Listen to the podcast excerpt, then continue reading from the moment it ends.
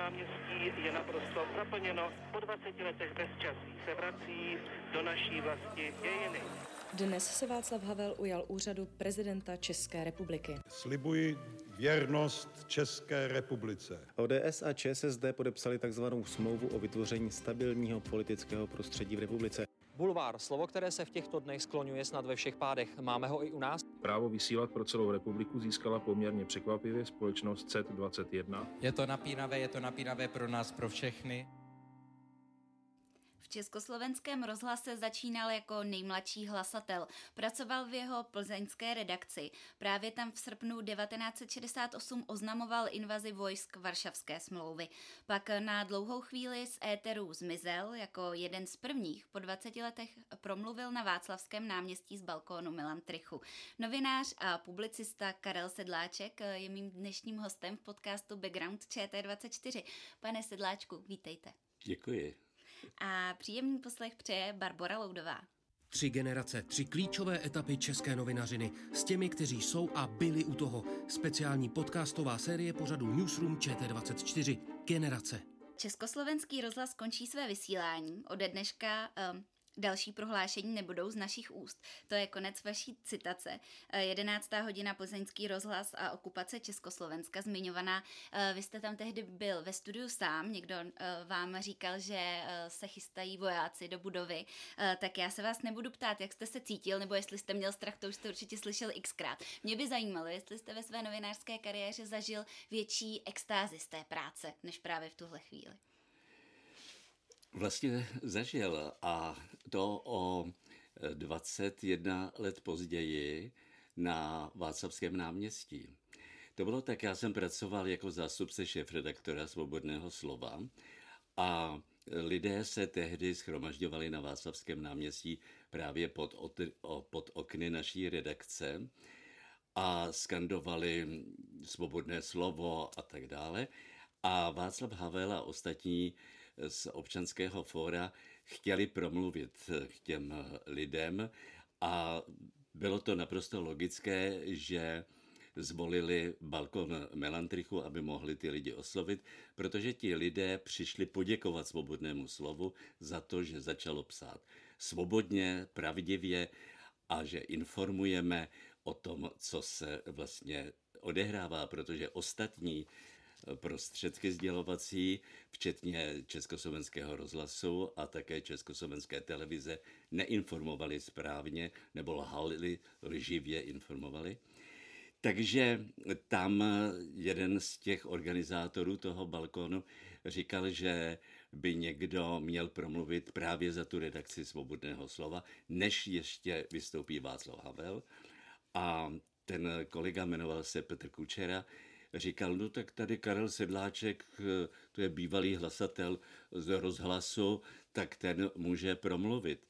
Ten nemá trému. No je teda zajímavé, že já jsem skutečně nikdy u mikrofonu neměl trému.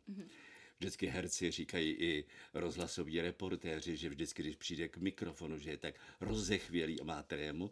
Já jsem od mládí tedy neměl trému. Nevím, jestli je to dobře nebo špatně. Ovšem, když jsem pak vystoupil na tom balkónu Melantrichu, už se stmívalo. To bylo vlastně konec listopadu, šedivá obloha a teď jsem viděl před sebou těch snad 200 000 lidí, kteří skandovali svobodu, svobodu. Tak jsem snad zažil dojetí, možná trému, protože něco jiného je mikrofon ve studiu, kdy jsem tam sám nebo s nějakým kolegou či kolegyní a vlastně ani ty posluchače nevidím. A najednou jsem viděl ty posluchače a bylo jich 200 000. Možná, když jsem mluvil do rozhlasu, takže těch posluchačů jsme měli možná 1 000 000, já nevím.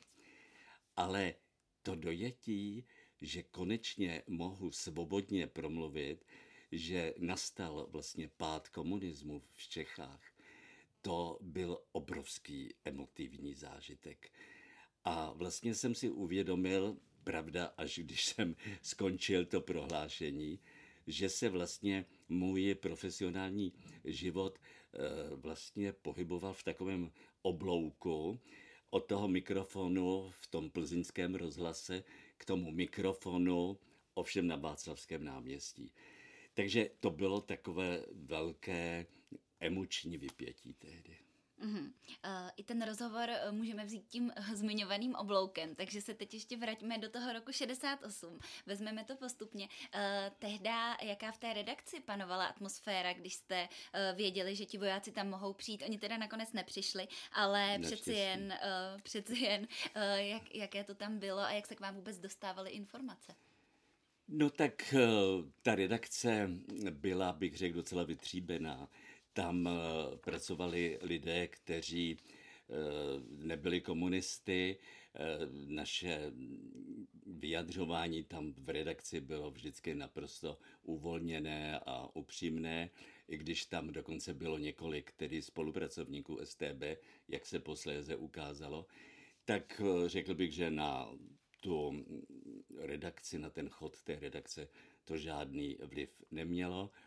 A lidé nám nosili jednak informace a byli rádi, že se o tom píše, chodili tam rezoluce, zprávy, ale také naši redaktoři museli vyhledávat jednak samozřejmě koordinační centrum občanského fóra, ale i pak další instituce a chodili i do těch úřadů, továren, spolu se studenty, byli účastníky těch mítinků a mohli o tom referovat. Samozřejmě potom z toho občanského fóra jsme dostávali, řekl bych, exkluzivní informace, jednakže řada redaktorů Svobodného slova se znala s Václavem Havlem nebo Václavem Malým a dalšími disidenty, to za A. A za B všichni, kteří se probudili k životu v tom listopadu 89, byli rádi, že nám mohou něco sdělit, něco říci.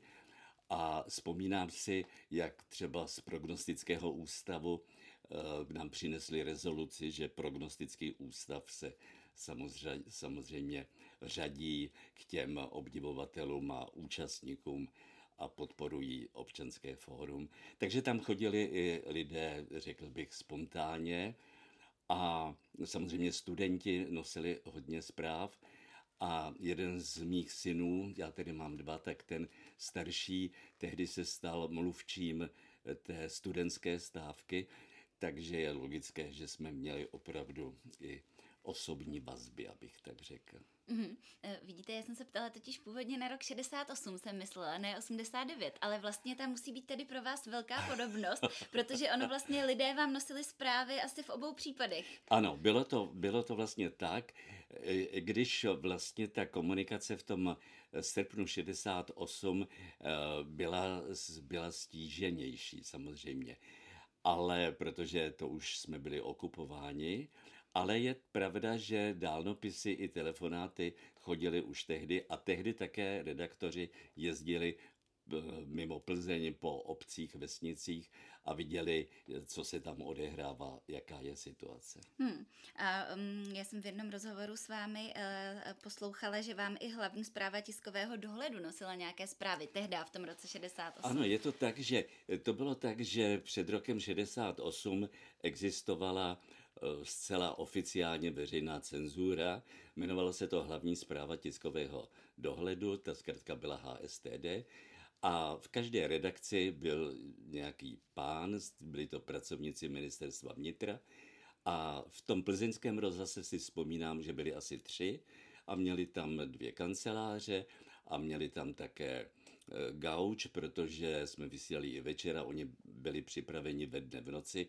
Jakmile jsme něco chtěli sdělit veřejnosti v rozhlase, tak ten papír, na kterém jsme to měli napsáno, musel mít razítko, takové kulaté razítko HSTD, že to ten cenzor četl a to znamenalo, že s tím souhlasí. Když to razítko nemělo, no tak s tím nesouhlasil. To se tedy netýkalo třeba hudebních pořadů, protože jsem také často uváděl pořady Hrají a zpívají plzeňáci, anebo koncerty vážné hudby i populární.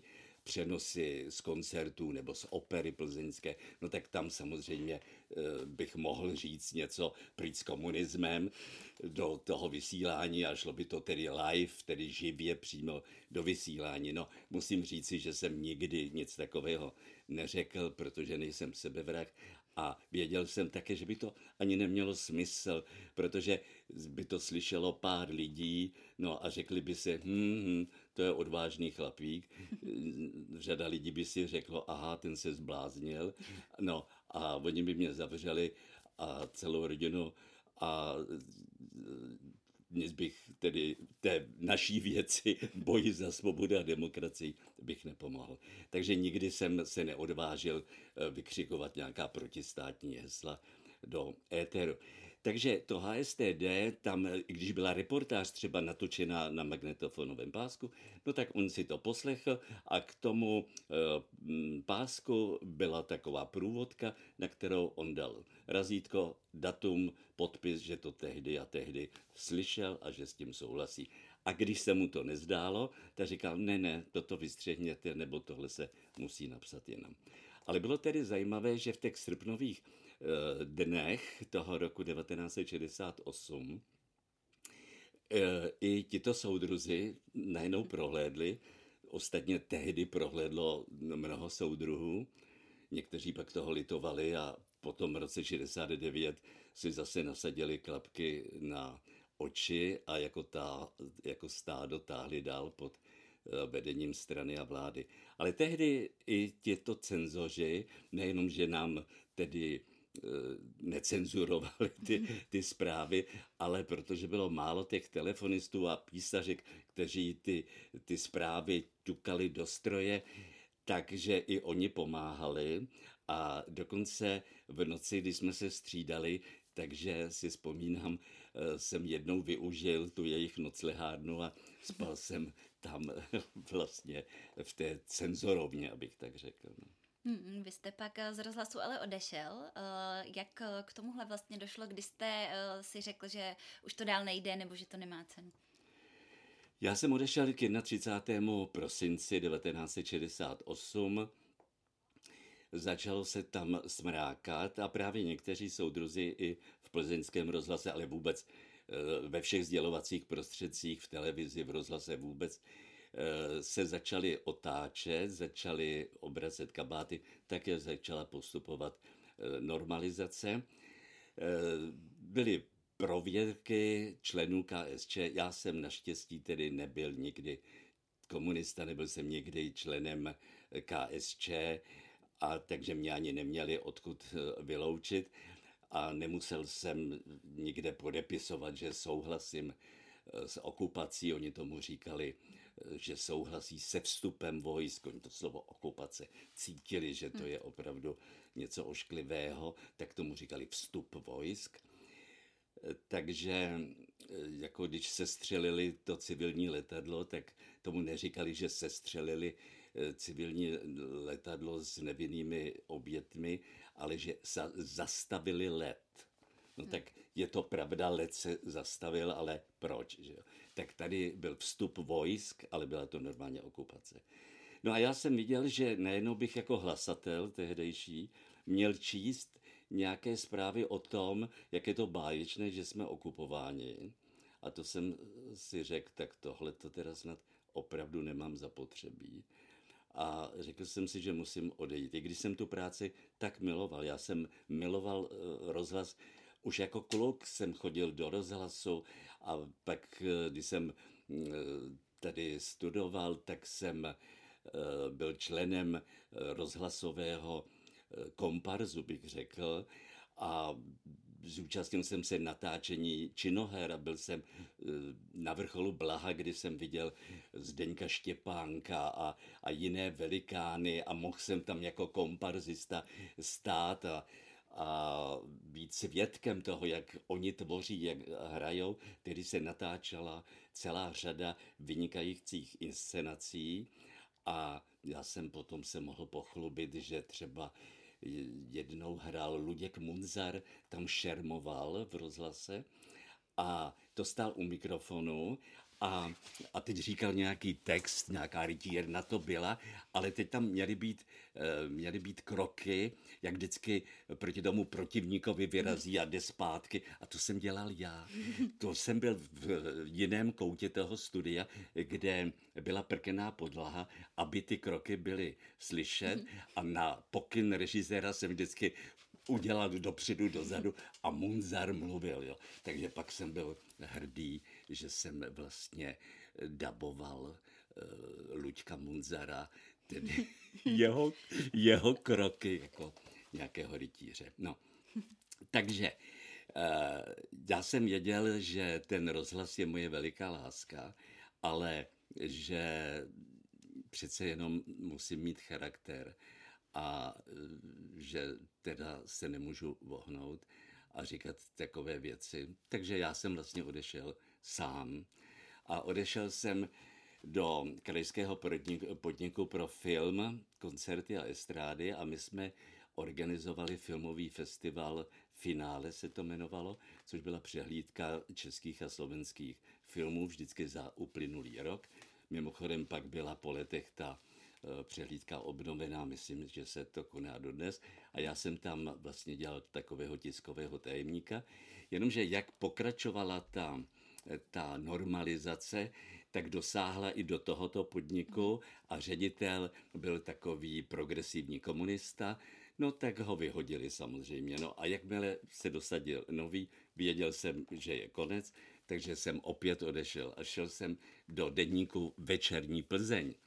No a tam se situace po půl roce opakovala, byli jsme dobrá redakce, psali jsme pravdu, psali jsme, co jsme chtěli, co lidi zajímá a bum, přišla normalizace, pokročila, došlo to i na takovýhle plátek, jako byla Večerní Plzeň, šéfredaktora vyhodili, tak jsem věděl, že tam nemůžu dlouho být, že brzo dojde na mě a šel jsem do Prahy, protože jsem věděl, to už po mně šla teda STB taky, tak jsem věděl, že v Plzni mě pšenka nepokvete a šel jsem do redakce Svobodného slova a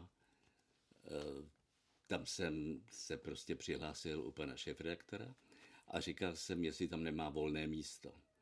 A on mě říkal, prosím vás, odkud vás vyhodili? A já jsem říkal, no ještě mě nevyhodili nikde, no ale asi brzo no jste vyhozený, vyškrtnutý, nebo tady se mě hlásí tolik novinářů z vůčných jmen, které vyhodili a nemůžou najít zaměstnání. A já jsem říkal, no mě teda nikde zatím nevyhodili a nevyškrtli. A říkám, no a co byste tady chtěl dělat? Tady každý chce být z těch mladých kluků, chce být sportovní redaktor a nebo maximálně kulturní. A co chcete tady dělat vy?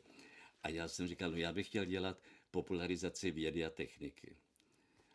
A pan šéfredaktor jmenoval se Jan Machoň a to byl, co já pamatuju, jediný šéfredaktor Svobodného slova, který nebyl agent StB, jak jsem se později dohledal v Ústavu pro studium totalitních režimů. A tento Machoň říkal, no to je zvláštní náhoda, to vám někdo prozradil, tohle mi doporučil. Já jsem říkal, ne, já už jsem předtím tedy psal pro technický magazín a pro některé technické časopisy. A říkal jsem, ne, mě to baví, já bych se tomu chtěl věnovat. Abyste to i studoval, pardon, že vám do toho skáču, ale máte průmyslov. Ano, ano. No, to mě to trošku odbíháme.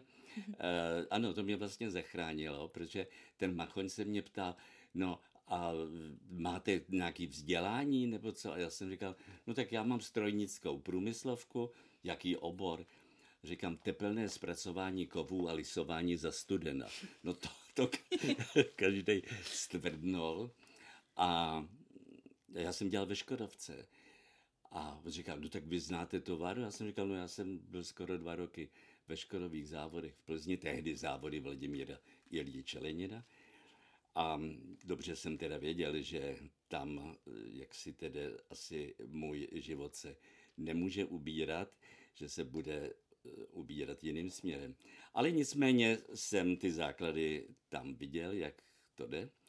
A on řekl, no tak to já bych vás teda docela vzal, protože to je jediné místo, které tady je v ekonomické redakci a jestli to chcete dělat, tak to byste se mě docela hodil.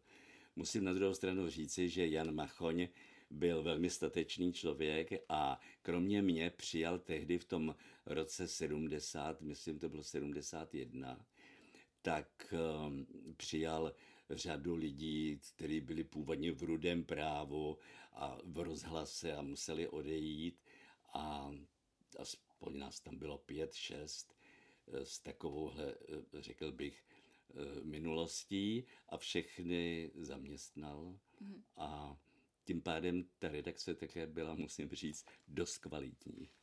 Takže to byla taková malá svobodná buňka, mohli jste si dovolit trošku víc. Asi o něco, ne o mnoho samozřejmě, ale o něco víc a ta atmosféra tam byla velmi, velmi dobrá a jeden z mých kolegů se jmenoval Jiří Hodač a on potom emigroval a stal se po různých peripetiích se stal šéfredaktorem českého vysílání rádia BBC.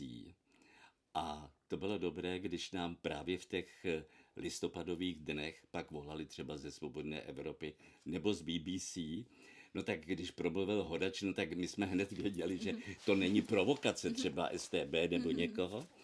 A takže nám volal vždycky několikrát za den a potom ještě v noci, když už jsme měli hotové to vydání na další den, takže on zavolal, řekněme, v 10 nebo v 11 hodin a já jsem mu několikrát, ale i jiní kolegové přečetli vždycky některé titulky nebo obsah těch zpráv, které vyjdou druhý den, takže ráno to BBC vysílalo ty zpravodajské redakce několikrát mezi 5. a 7. hodinou a tam vždycky měli telefonát z redakce Svobodného slova, takže ti posluchači, na které se Svobodné slovo nedostalo, tak vlastně slyšeli ty novinky velmi aktuální. Zmiňoval jste, že jste věděli, že to není třeba nástraha od STB. Zmiňoval jste i, že jste po vás takzvaně šli. Tak jakou jste měl zkušenost? Přeci jen byl jste ten muž roku 68, byl jste ten, který odcházel z těch redakcí, aby mohl psát aspoň trochu svobodně. Tak přemlouvali vás třeba k nějaké spolupráci nebo chtěli, abyste emigroval, tlačili na vás? No, po tom srpnu 68, myslím si, že to bylo na jaře 69. Ano, poté, co soudruh Husák se ujal moci, takže to bylo po dubnu 69, začala StB připravovat politické procesy s novináři a samozřejmě i s jinými pro ně nepříjemnými lidmi. A začali zkoumat, jak to bylo s tím vysíláním v roce 68 a zvali si nás tam k výslechu, teda oni pro nás přijížděli jednoho za druhým. A já jsem teda nebyl první, byl teda někdo jiný a končilo to tím, že musíte podepsat tady slib mlčenlivosti a nikomu nesmíte říct, že jste tady byl a na co jsme se vás ptali. No tak ten první, kdo tam byl, jim to odkýval, podepsal a jakmile odešel, hned volal do rozhlasu, odvezli mě na STB, tohleto se ptali, půjde tam, no a druhý den najednou si přijeli pro druhého, nebo odvezli 3 najednou, no a tak už jsem věděl, že na mě dojde také řada a to vlastně bylo možná až na podzim v roce 70 nebo 69, to už nevím přesně, právě jsem dělal v té redakci Večerní Plzně a tam jsme začínali v 6 hodin ráno, v 10 byla uzávěrka, v 10 ráno a ve 2 hodiny, když šli škodováci z práce, už se ten večerník musel prodávat. Jsme měli kameloty, kteří chodili po Plzni a u těch škodováckých bran stáli a nabízeli ten večerník. Takže my jsme vstávali brzo v 5 hodin, abychom v 6 hodin už byli v redakci a samozřejmě moje manželka věděla, co se chystá a oni k nám přijeli domů asi v 6 hodin a chtěli mě a ona říkala, už je v redakci, no a volala mě a říkala, teď tady pro tebe byla STB, jsou to 2 pánové, nemají koženáky, jak se chodívalo teda gestapo a potom po válce, ale měli takový baloňáky a tak už si pro tebe přišli. No a sotva jsem to pokládal, otevřeli se dveře v redakci a už tam byli dva pánové. A prej můžete jít s námi. No, jsem řekl, jo, to je ten výslech kvůli rozhlasu, ano, ano. No tak jsem to, všichni to viděli a hned jsem říkal, tam byl i šéfredaktor, my jsme byli malá redakce, tak jsem mu říkal, teď tohle to jsou pánové od STB, tak kdybych se nevrátil, tak abyste věděli, kde jsem, tak to zaulejte ženě. No a tam se nás vyptávali, udělali takový protokol z toho a jak si nelákali mě ke spolupráci, musím říct. Já jsem posléze se věnoval celé té kauze, měl jsem možnost díky doktoru Žáčkovi a díky tomu ústavu pro studium totalitních režimů prostudovat všechny ty výslechy a ty spisy, které STB vedla na rozhlas jako takový a nejenom na ten plzeňský, ale vůbec. Takže jsem viděl pak i ty osudy mých kolegů, některých, kteří se tam sami začali nabízet jako spolupracovníci, udavači.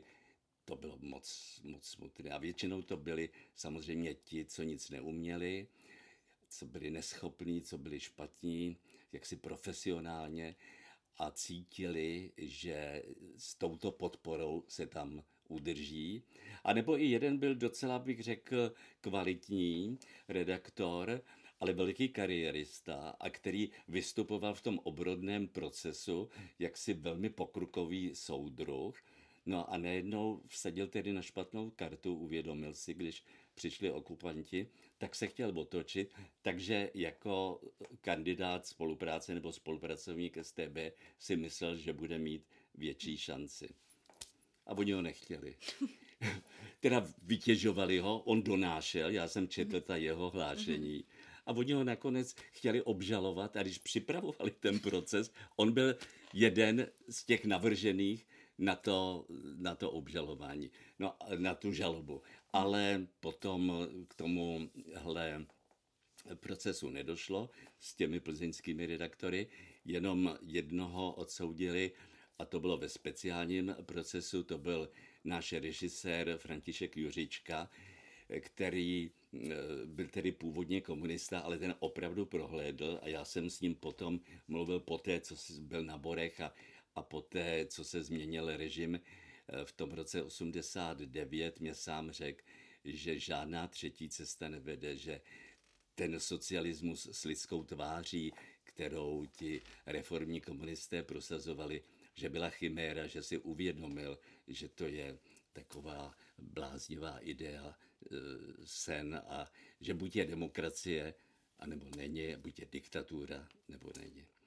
Takže toho skutečně Frantu Juřičku odsoudili na několik let, seděl na Borech a já jsem teda se dostal do Svobodného slova a jednou jsem byl na tiskovce, tady jsem dováželi Francouzi auta, teď nevím, jestli to byla tiskovka Renaultu nebo jiné značky, ale tam prostě byl jeden kolega a mluvil báječně česky, já jsem vůbec nevěděl, že to je Francouz a tak mu říkám, jste si redakce a on říkal, no já jsem tiskovej francouzského velvyslanectví v Praze. A nepotřebujete něco, nějaký třeba noviny posílat nebo nějaký informační biltény. Já jsem říkal, no já píšu tu vědu a techniku a no to by bylo samozřejmě báječné, kdyby jste nám něco poslali. No tak mě poslal nějaké materiály a já ve své naivní mladické nerozvážnosti jsem mu zavolal, on mě dal vizitku, jsem mu zavolal na to vyslanectví. A tam se ozvalo něco tady francouzské vyslanectví a já jsem řekl asi 3 věty, které umím francouzsky, já francouzsky neumím, ale řekl jsem něco, že svý, jako já jsem a teď to jméno a to. No tak oni je přepojili a on se ozval A já zase jsem se mu představil a říkám, comment allez-vous, jak se máte? Já umím říct ještě, kolik je hodin, quelle heure-t-il, ale když už byste mě odpověděla francouzsky, kolik je hodin, tak bych vám nerozuměl. Takže jsme hned přešli do té češtiny. Já mu poděkoval a tak dále. Skončilo to. Příští týden odpoledne v redakci Svobodného slova otevřou se dveře, přišel pán, můžete na chodbu? Já říkám, co je, myslel jsem si, že to je nějaký čtenář a že chce něco k mému článku o vědě a technice. A on vytáhl legitimaci a řekl tady STB a můžete jít na chvilku s námi. Jste tady sám. No, kolega čeká venku. No tak jsem řekl, no tak samozřejmě, ale vrátil jsem se a řekl jsem mu, já jdu si vzít kabát. A vrátil jsem se, tam byla moje šéfová, to byla vedoucí naší rubriky a říkal jsem mi, už si pro mě zase přišli z STB, ale myslím si, že mě vrátěj, to asi není nic tak, ale jen abyste věděla. No a on pak přišel, teda na mě čekal venku a šli jsme do kavárny Alfa, kde čekal ten druhý důstojník a oni říkali, vy jste tam něco říkal v redakci? A já jsem říkal, no přece nemůžu jen tak odejít z práce. Tak jsem říkal šéfovi, že si pro mě zase přišla STB. No to jste neměl, tohle to je intimní schůzka naše a tak dále. No tak věděli, že se mnou asi o té spolupráci to tak moc nebude. A začali říkat, no vy umíte francouzsky a to. Já jsem říkal, já neumím francouzsky. No neumíte, já jsem říkal, no německy, anglicky, rusky, no prosím. Ne, francouzsky opravdu neumím. On říkal, míme všechno. Jo, to, no jak je to v těch komediích, těch filmových veselohrách. Nezapírejte, my víme všechno. Já jsem říkal, no tak možná víte všechno, ale opravdu neumím francouzsky. A nelžete nám, vy umíte francouzsky. Já jsem řekl, já umím jenom málo. No málo, ale umíte, jo. Ale opravdu jsem uměl jenom těch několik vět. No a tak mě lákali ke spolupráci, no tak jsem řekl, že teda jako asi nejsem ten správný typ a že nevím a to těžko a tak. No a pak ještě jednou mě volali a skončilo to. No a tak tedy po roce 89... Jakmile to bylo někdy v roce 91, 2, to jsem jel do Pardubic, kde bylo detašované pracoviště, to ještě bylo, myslím, pod ministerstvem vnitra a tam jsme mohli nahlédnout do těch archivů, tam našli ty složky a ukázalo se, že ta moje složka z toho roku 92, myslím, to bylo, obsahuje jenom vlastně záznam o tom výslechu a nakonec je tam napsáno rukou, tam to bylo popsané, co se mě ptali, jak to bylo, a nakonec je tam napsáno rukou, myslí si, že je neupřímný, myslí si, že nás jaksi obalamutí nebo něco, nevhodný ke spolupráci. No takže jsem byl nevhodný ke spolupráci. A druhý svazek na mě vedli, ale ten vznikl až v těch 80. letech a ten se bohužel nedochoval. No.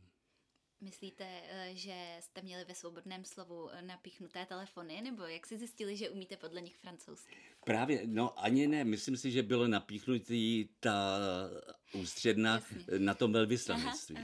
I když je možný, že nás odposlouchávali taky, ale asi zase v té redakci bylo tolik lidí a tolik telefonátů, které byl takový balast asi. To asi ne.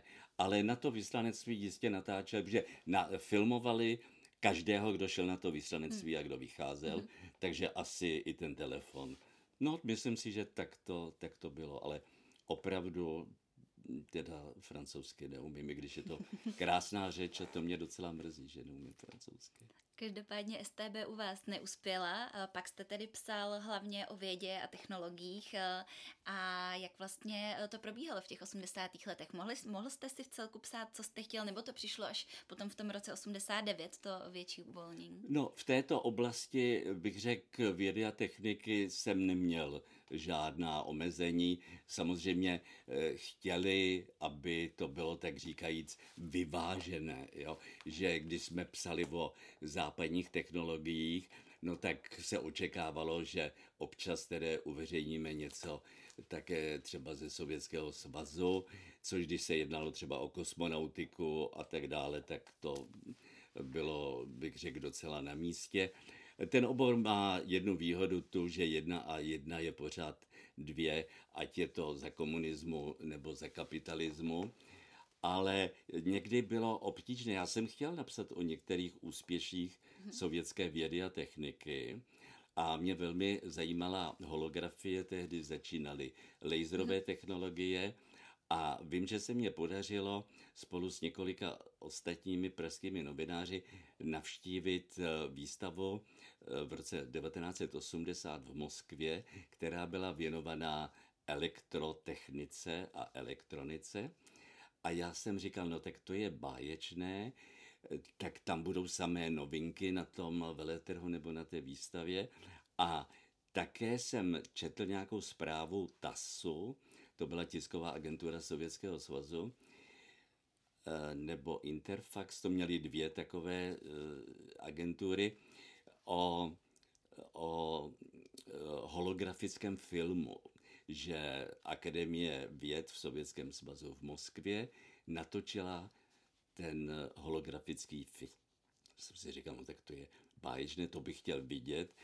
Ten holografický film je vlastně optický klam, kdy se to tak vezme, kdy vlastně vidíte trojrozměrný obraz v prostoru, ale přitom on tam není. To je vlastně hra těch paprsků laserových a tak dále, to nechci tady rozebírat.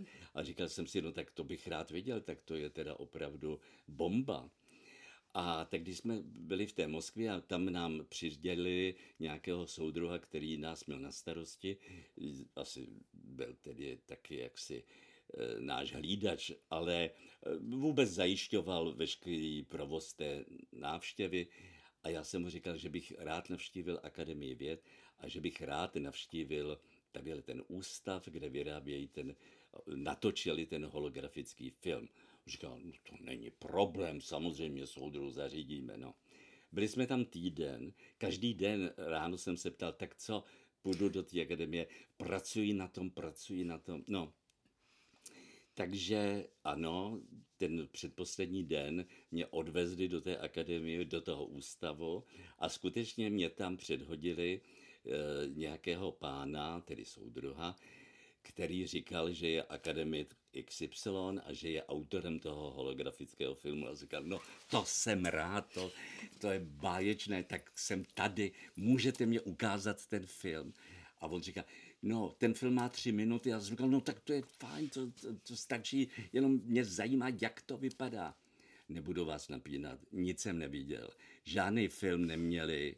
Říkal mě, že ho nemůžou najít a přitom mě vyprávěl, kdo v tom hraje a že tam hraje jejich vrátry, že ho nafilmovali. No, to je všecko možné, ale prostě ten film neviděli a TAS jsem neviděl a myslím, že nikdo na světě ten film neviděl, protože si myslím, že neexistoval takový film, ale TAS vydala tu zprávu, ale přiznám se, že my jsme o tom nereferovali ve Svobodném slově, tedy ani o tom, že natočili holografický film, ale ani o tom, že mě ho neukázali. No, to je jako podobné, o pár let později jsem byl na návštěvě na Ukrajině, v Kyjevě, taky v Akademii věd, kde byl Institut kybernetiky a tam jsme přijeli, to jsem měl zase paní nějakou soudružku, která mě měla na starosti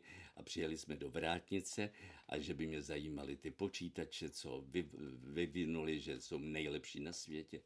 A ona tam mluvila s tím vrátným a říkala, že jdeme tady za direktorem a vrátný říká, direktora niet, tak ředitel není.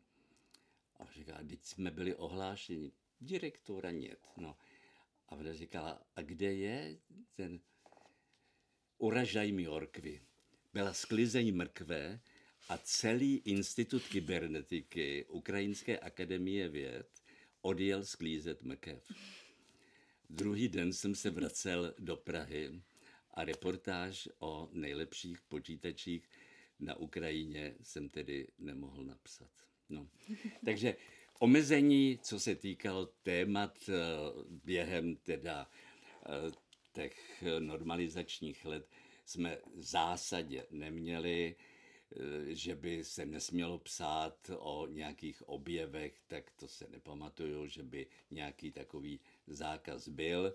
No, ale na druhou stranu zase ten přísun těch informací, speciálně ze západu, byl velmi omezený.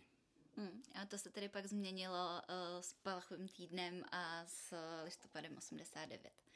Vy jste měli redakci na Václavském náměstí. Viděli jste tedy třeba ty demonstranty z okna, nebo jak se to vlastně začalo šířit, ty informace? Bylo to třeba přes vaše děti, které byly na těch protestech? Jak tohle bylo? Takhle to bylo.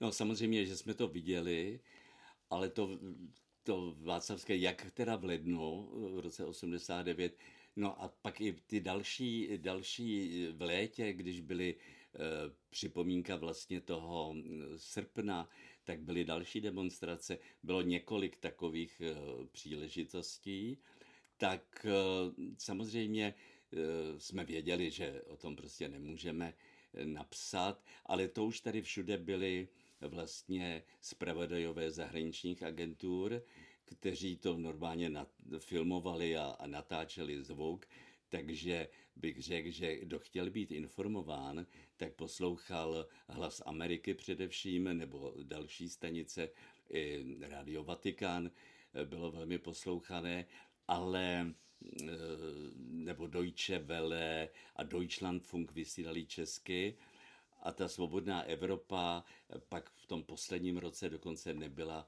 rušena. Takže kdo chtěl mít informace o tom, co se děje i v Praze, tak teda mohl si naladit a mohl být informován. Svobodné slovo každopádně ale bylo jedno z prvních, které začalo psát pravdu o těch listopadových událostech. Nejdřív jste vydali, myslím, už v pátek nějaké 17. listopadu jenom prohlášení Četky, ale pak jste měli hned v pondělí to vaše velké prohlášení. Tak jaké vlastně tomu předcházelo, nebo předcházely události v té redakci? Měli jste strach to pustit ven, nebo už to bylo takové, že musíte něco udělat? Strach asi ani ne. Náš vydavatel tehdy, to byla strana, Československá strana socialistická, a ta v sobotu měla v Obecním domě takový herecký koncert, kde právě přišli ty herci už z Realistického divadla, kde bylo takové shromáždění herecké a kde vyhlásili tu hereckou stávku. Takže oni přerušili to představení v tom Obecním domě a přečetli takové prohlášení proti tomu zásahu na Národní třídě. A ta strana socialistická se za to postavila a samozřejmě také redakce jak Svobodného slova, tak k nám patřil ještě Ahoj na sobotu.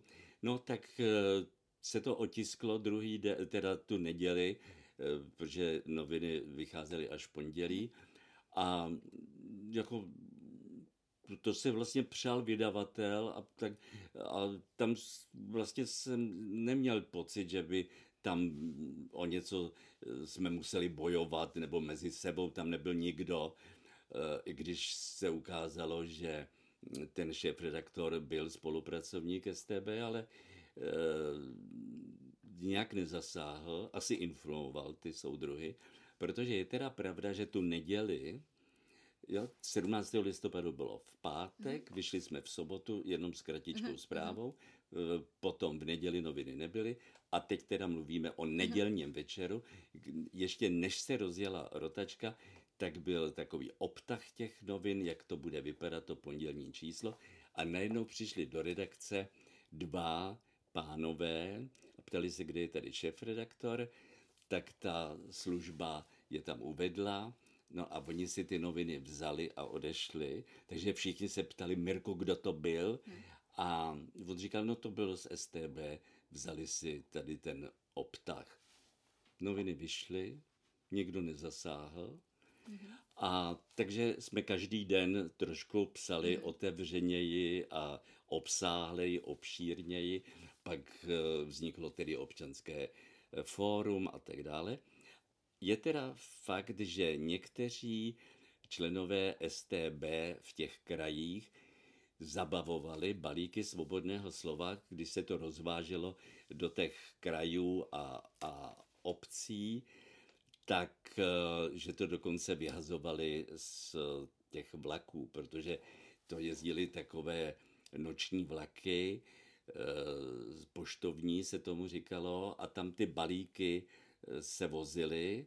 Na Moravě se tisklo v Brně, ale co se týkalo těch českých krajů, tak to se tisklo všechno v Praze a rozváželo se. Tak je teda pravda, že tam někteří ty soudruzi to nemohli snést a vyhazovali to tedy z vlaku jedoucího, ale jinak tam nezasáhli, no, chystali se, že jo, tady byli připraveni milicionáři hrdí a chtěli táhnout, tedy vlastně přijeli už do Prahy, ale naštěstí teda nezasáhli. A pak tedy přišla ta chvíle na tom balkóně. My jsme tam spolu před 3 lety k výročí 30 let sametové revoluce i natáčeli. Vy jste mi tam tehdy vyprávěl, že vám tam i Václav Havel říkal mluvte a vystrčil vás, aby vám StBáci nevypli proud. No to mě právě, protože já jsem čet to prohlášení z těch novin, teď jsem na to moc neviděl, teď jsem neměl brýle na čtení a už byla skoro ta tma a teď mě přerušovali po každé větě nějakým skandováním a on mě zatáhl takhle zezadu za svetr a říkal mě, mluvte rychlejc, než nám StB vypne proud. No, protože měl pravdu, tam stačilo, aby dole v centrále nějaký soudruh vypnul proud a Melantrich by se ponořil do tmy a bylo by asi po revoluci, no. Mohli přijet jedním autobusem a nás tam nebylo víc než 30, mohli nás naložit do jednoho autobusu odvízt. Naštěstí tam už hrály roli i jiné síly, tady už bylo mezinárodní, bych řekl, mezinárodní povědomí, vědělo se, přenášely stanice Česká televize nebo Československá, ta samozřejmě mlčela dost dlouho, ale BBC a jiné stanice to vysílali do celého světa. Takže vím, že mě volali různí přátelé naší rodiny, kteří emigrovali, vím, z Francie jedny, jo. My jsme tě viděli v televizi francouzské. Říkám, jak je to možný, no, tak oni pak ty agentury si to zase přeposílají a tak dále, no. No a pak samozřejmě se na nás hodně obraceli z Mnichova ze Svobodné Evropy, protože tam bylo hodně bývalých členů Národně socialistické strany, kteří emigrovali, takže měli k tomu svobodnému slovu a k tomu Melantrichu měli takový, bych řekl, citový vztah. A právě tam do Svobodné Evropy jste po revoluci šel, je to tak? A proč jste se nevrátil do rozhlasu, proč právě do Svobodné Evropy? No, to bylo tak, že vlastně jsem se tam potkal s Pavlem Pecháčkem, který na několik dní přijel v listopadu 89 do Prahy a kam by jinam šel, než do Svobodného slova, kde se to všechno odehrávalo. A tam odsať teda z naší redakce vysílal přímo do Mnichova, telefonem tedy do Svobodné Evropy. No a tam jsme se potkali, tam jsme se poznali. A potom se na mě obrátil ředitel Československé televize tehdejší a nabídl mě místo, abych tady na Kavčích horách se stal programovým náměstkem nebo ředitelem, nebo jak se ta funkce jmenovala, protože já mám vystudovanou právě televizní specializaci, přesto jsem dělal tedy v novinách a tu televizi jsem sledoval celá léta, protože jsme si koupili chalupu v západních Čechách moje podmínka byla, aby tam byl dobrý příjem německé televize. Žena zase chtěla, aby tam bylo dobré spojení z Plzně, aby Tchýně mohla tam autobusem jezdit na houby za námi, ale já jsem chtěl mít dobrý příjem a technici Plzeňského rozhlasu mě udělali anténu na barák, to se dělalo z pletiva do králíkárny, se vzalo to pletivo a oni udělali ten rám a tím to prostě tam dali nějaký zesilovače, svedli mě to domů. Takže jsem měl báječné 3, já jsem měl první, druhý program a ještě Bavorsko. Takže jsem celá léta mohl sledovat, jak se svět ubírá ve svobodných, tedy ve svobodném světě, jak to je. Takže jsem věděl i, jak se dělají programy a od zábavných a diskusní programy a jak vlastně funguje ta západní televize. No takže, když jsem dostal tuhletu nabídku, tak jsem byl docela rád. Říkal jsem si, no tak se vrátím, sice ne do rozhlasu, ale půjdu trošku jiným směrem. Ta televize se mě velice zamlouvala. Jenže jsem tady byl asi týden a to byl ten ředitel, se jmenoval Miroslav Pavel a ten, to byl bývalý mluvčí Adamcovy vlády a byl tady opravdu velmi krátce a byl odvolán a nastoupil jsem nový ředitel, jmenoval se Jindřich Fajrajzel a ten byl jaksi nominant Občanského fóra, no a ten, že tedy v televizi udělá tedy pořádek, no a začal tím, že začal vyhazovat jednotlivé ty náměstky, ty soudruhy, co to, nebo vedoucí pracovníky, nevím vůbec, kolik těch lidí se to týkalo, tak ty začal vyhazovat a mezi nimi vyhodil taky mě. Já jsem mu říkal, že ale já vlastně jsem už nová síla, že jsem nastoupil 1. ledna, že nejsem soudruh tady z té doby, ale on to byl jednak o mrtvých jenom dobře. On to byl opravdu notorický alkoholik, ale navíc to byl dlouholetý agent StB. A vědomý agent, no. Takže on měl prostě s těmi Kapčími horami své záměry, takže mě prostě vyrazili na hodinu, zakázal mě sem vstup, jo. Jsem myslel, že tady se někdo z těch vašich televizních redaktorů postaví a řekne, teď to je nesmysl, teď ten člověk tady nastoupil jako posila vlastně nového demokratického režimu. Ne, vypadl jsem během týdne.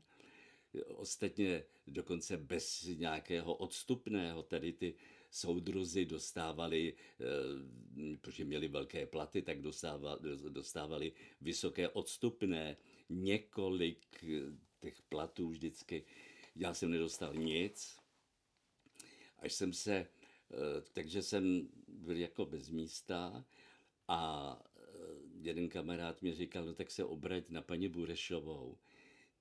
Ta dělala pracovní právo a zastávala se disidentů.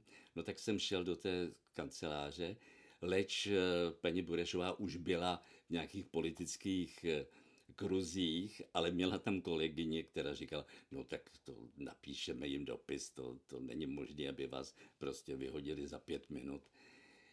A takže se mě potom televize omluvila a dopláceli mě asi půl roku podle nějak toho zákoníku práce. Mě tedy dopláceli tu mzdu, než jsem si našel další místo a boží mlýny melou sice pomalu, ale jistě a já na ně věřím, protože tady ten soudruh potom v opilosti havaroval a je už teda mnoho let po smrti. No. Takže jsem byl rád, že to vlastně dopadlo. Jinak jo, jsem nenastoupil Zavolal mě Pavel Pecháček, jestli bych nechtěl do Svobodné Evropy. Já jsem řekl, no to bych chtěl, to byl můj velký životní sen.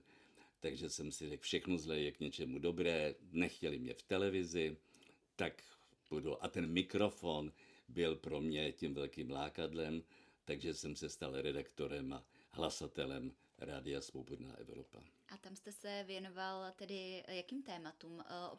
Opět ekonomice, opět teda tak věda a technika, ta ekonomika, ale hlásil jsem taky zprávy a také hudební pořady, protože vůbec mám rád samozřejmě muziku, ale my jsme tam měli ve Svobodné Evropě od 3 do 5 každý den takové hudební odpoledne a to dělala Ivona Předosilová a myslím pan Rejžek taky, jsme se střídali a já ne tak pravidelně, ale řekněme 1-2krát za měsíc jsem tam o country music vyprávěl a tak dále. Takže to byl takový širokozáběrový, multispektrální vlastně postavení.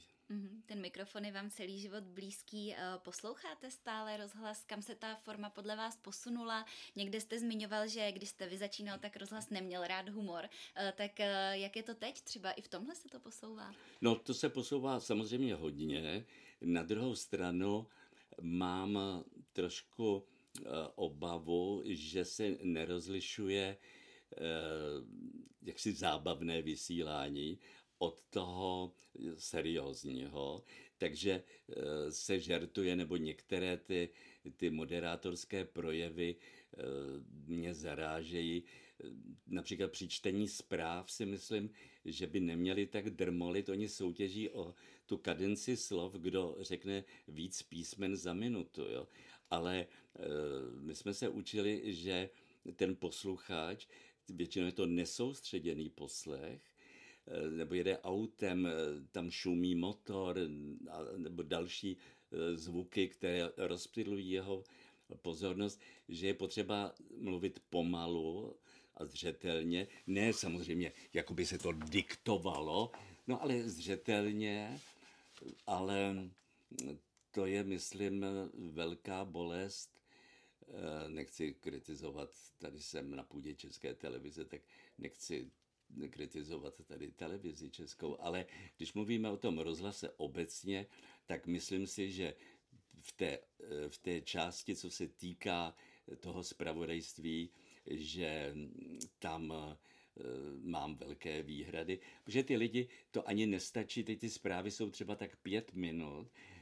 Ve Svobodné Evropě jsme měli 10minutové zprávy, takzvaný zvuk tam byl 1 nebo 2krát. S tím zvukem se pracovalo velmi delikátně, jenom když se opravdu potřebovalo dokumentovat, že ten člověk to třeba řekl. Takže tam byla zpráva, že americký prezident prohlásil, že tedy takhle to dál nejde. A teď se tam pustil ten půlminutový záběr, kde hovoří teda ten prezident a říká, tak tedy takhle ne, my to uděláme jinak. A to šlo pár slov anglicky a přesto jsme dali ten český překlad. Teď mám, myslím, že taková móda nebo takové nadužívání, že to je vlastně jeden zvuk za druhým, paní řekne, no já jsem ho neviděla, no co to je za informaci, jo, tam něco popisují a oni dávají jako několik slov ty záběry. Myslím si, že někdy to ztrácí smysl a ten posluchač potom má v tom trošku chaos, no. Ale tak je možné, že země mluví stáří a to se musí vždycky taky brát s rezervou, protože my víme, že v mládí je všecko hezké a hezčí než ve stáří. Takže vlastně za vás by možná i ta profese mohla trochu zpomalit. Je to všechno... Zprávaři rozhodně, aby ten... No ale to se týká i předpovědi počasí, že oni to tak odrmolí, že já vlastně nevím, jak bude. No. A posloucháte třeba podcasty? To je takové pomalé. No, je to forma za vás možná?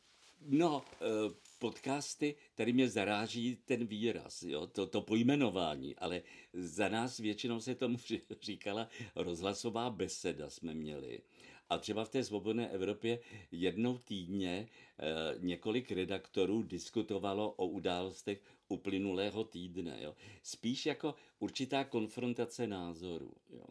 Samozřejmě tento formát, který spolu vedeme, jaksi takové interview s jednou osobou, je také možný, pokud, a také jsme to asi dělávali, pokud ta osoba má co říct. Jednak jsme si říkali, po 10 minutách ten člověk je nudný a ten posluchač to prostě vypne. A nebo se mu muselo pomáhat tím, že se do toho nastřihávali zvukové předěly, hlasy další. Prostě vyprávět jednoho člověka, nechat vyprávět 30 minut je monotónní. To opravdu musí být herec dobrý speaker, tak říkajíc, který když čte nějakou povídku v rozhlase 30 minut, taky to musí být moc dobře napsaná ta povídka, aby člověk u toho neusnul, zvláště když se to jmenuje třeba Stránky na dobrou noc. Vy jste ostatně chtěl začínat jako herec, tak já myslím, že zrovna dneska to určitě diváci uposlouchají celou tu hodinu, nebo posluchači uposlouchají celou tu hodinu, protože váš projev to je opravdu nejenom jako balzám rozhlasový, ale i herecký. No. A můžou taky napsat třeba tady nějaký názor? Můžou, na sociálních sítích můžou. No to jsem zvědav. No, snad mě nebudou moc nadávat. Určitě ne. My tady ještě závěrem se vždycky snažíme skončit nějakou pozitivní tečkou, nějakým možná i vzkazem pro další generace novinářské. Tak vy jste zažil 2 klíčové momenty českých dějin i jako redaktor, novinář. Tak co byste v takových momentech prostě řekl, že je profesně nejdůležitější a možná i v celé kariéře bez ohledu na takhle důležité momenty? Pro novináře je nejdůležitější, aby byl připraven. A pak musí mít štěstí a být ve správný čas na správném místě. A já jsem měl to štěstí, že jsem byl připraven. Od dětství jsem se vlastně připravoval. Soustavně. Já neměl žádného koníčka, než ten rozhlas, potažmo média jako taková. A měl jsem teda štěstí a za to děkuji osudu a Pánu Bohu. Říká Karel Sedláček, novinář, náš dnešní host. Já vám moc děkuji, že jste přišel. Děkuji za pozvání. A od mikrofonu se loučí Barbora Loudová.